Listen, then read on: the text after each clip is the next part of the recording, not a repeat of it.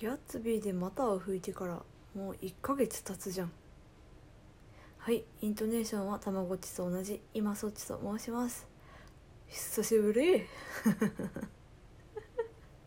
トークしか聞いてない人はもうやめちゃったかと思ってるよね多分ね。やめてないよ。飽きてもないよ。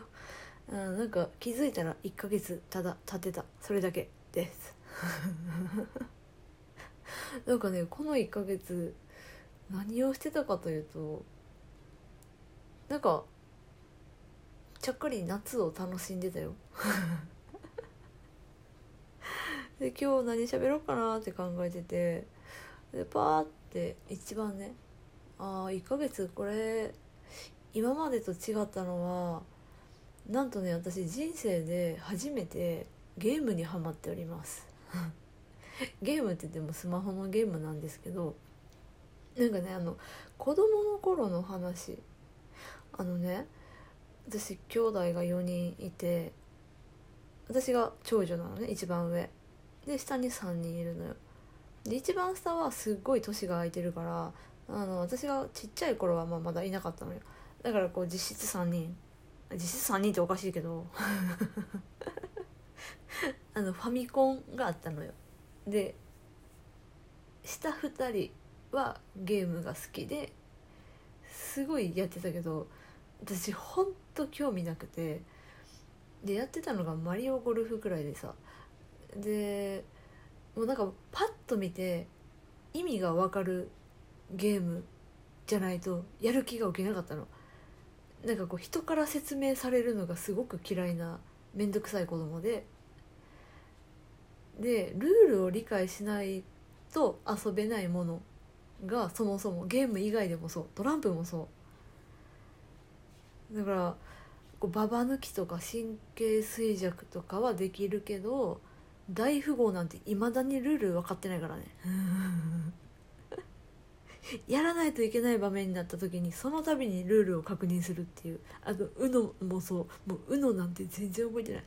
なんでねそのね最近ハマっちゃったスマホゲームっていうのがねあのツイッターやってる方だったら大体知ってるかと思うんですけどあのプロジェクトメイクオーバーっていうなんかこう街中でね汚い女の子とか汚いおじさんとかがいてねその人を改造しようっていうゲームがあってあこれちょっと面白そうだなと思ってダウンロードすんじゃん。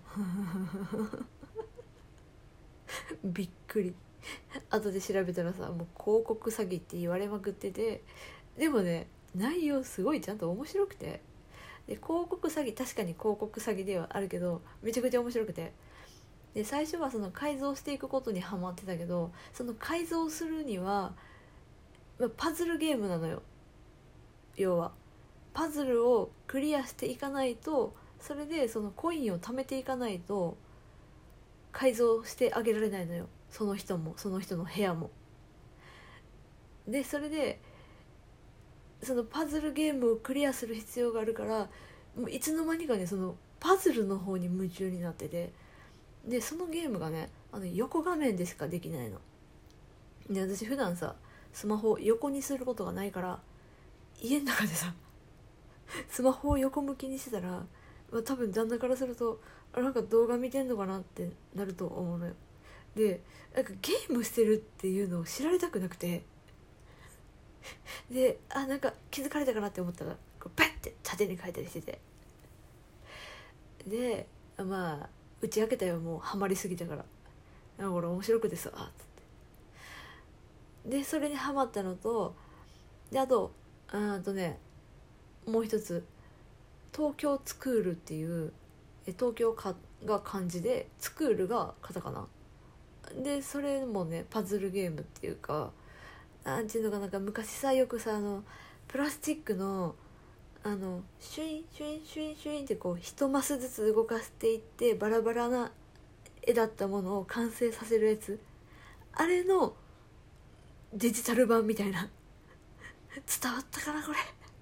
あるの。でそれで同じパーツを、同じ、うん、ピースを合わせていくと建物がどんどんどんどん変わっていくのよ。進化していくのよ。最初は田園だったのがビルになってえそれが浅草の雷門になってとか変わっていくのね。でそれがめちゃくちゃ面白くて。でそれをひたすらやってる。でどれぐらいハマってるかというとあのもう広告が嫌だったから240円で広告を消すことができたのでえそれをちょっとね買っちゃった。買っちゃったっていうか課金？240円課金して広告を消してまでハマってる。でこれがねあの東京だけじゃなくてあもう興味ない人もこの辺で多分聞くのやめると思うけどあの 世界バージョンがあるのよ。もういっぱいあるのいろんな国のバージョンがあって。で日本だけでもいろんな都道都道府県バージョンがあって。これはしばらく遊ぶと思う。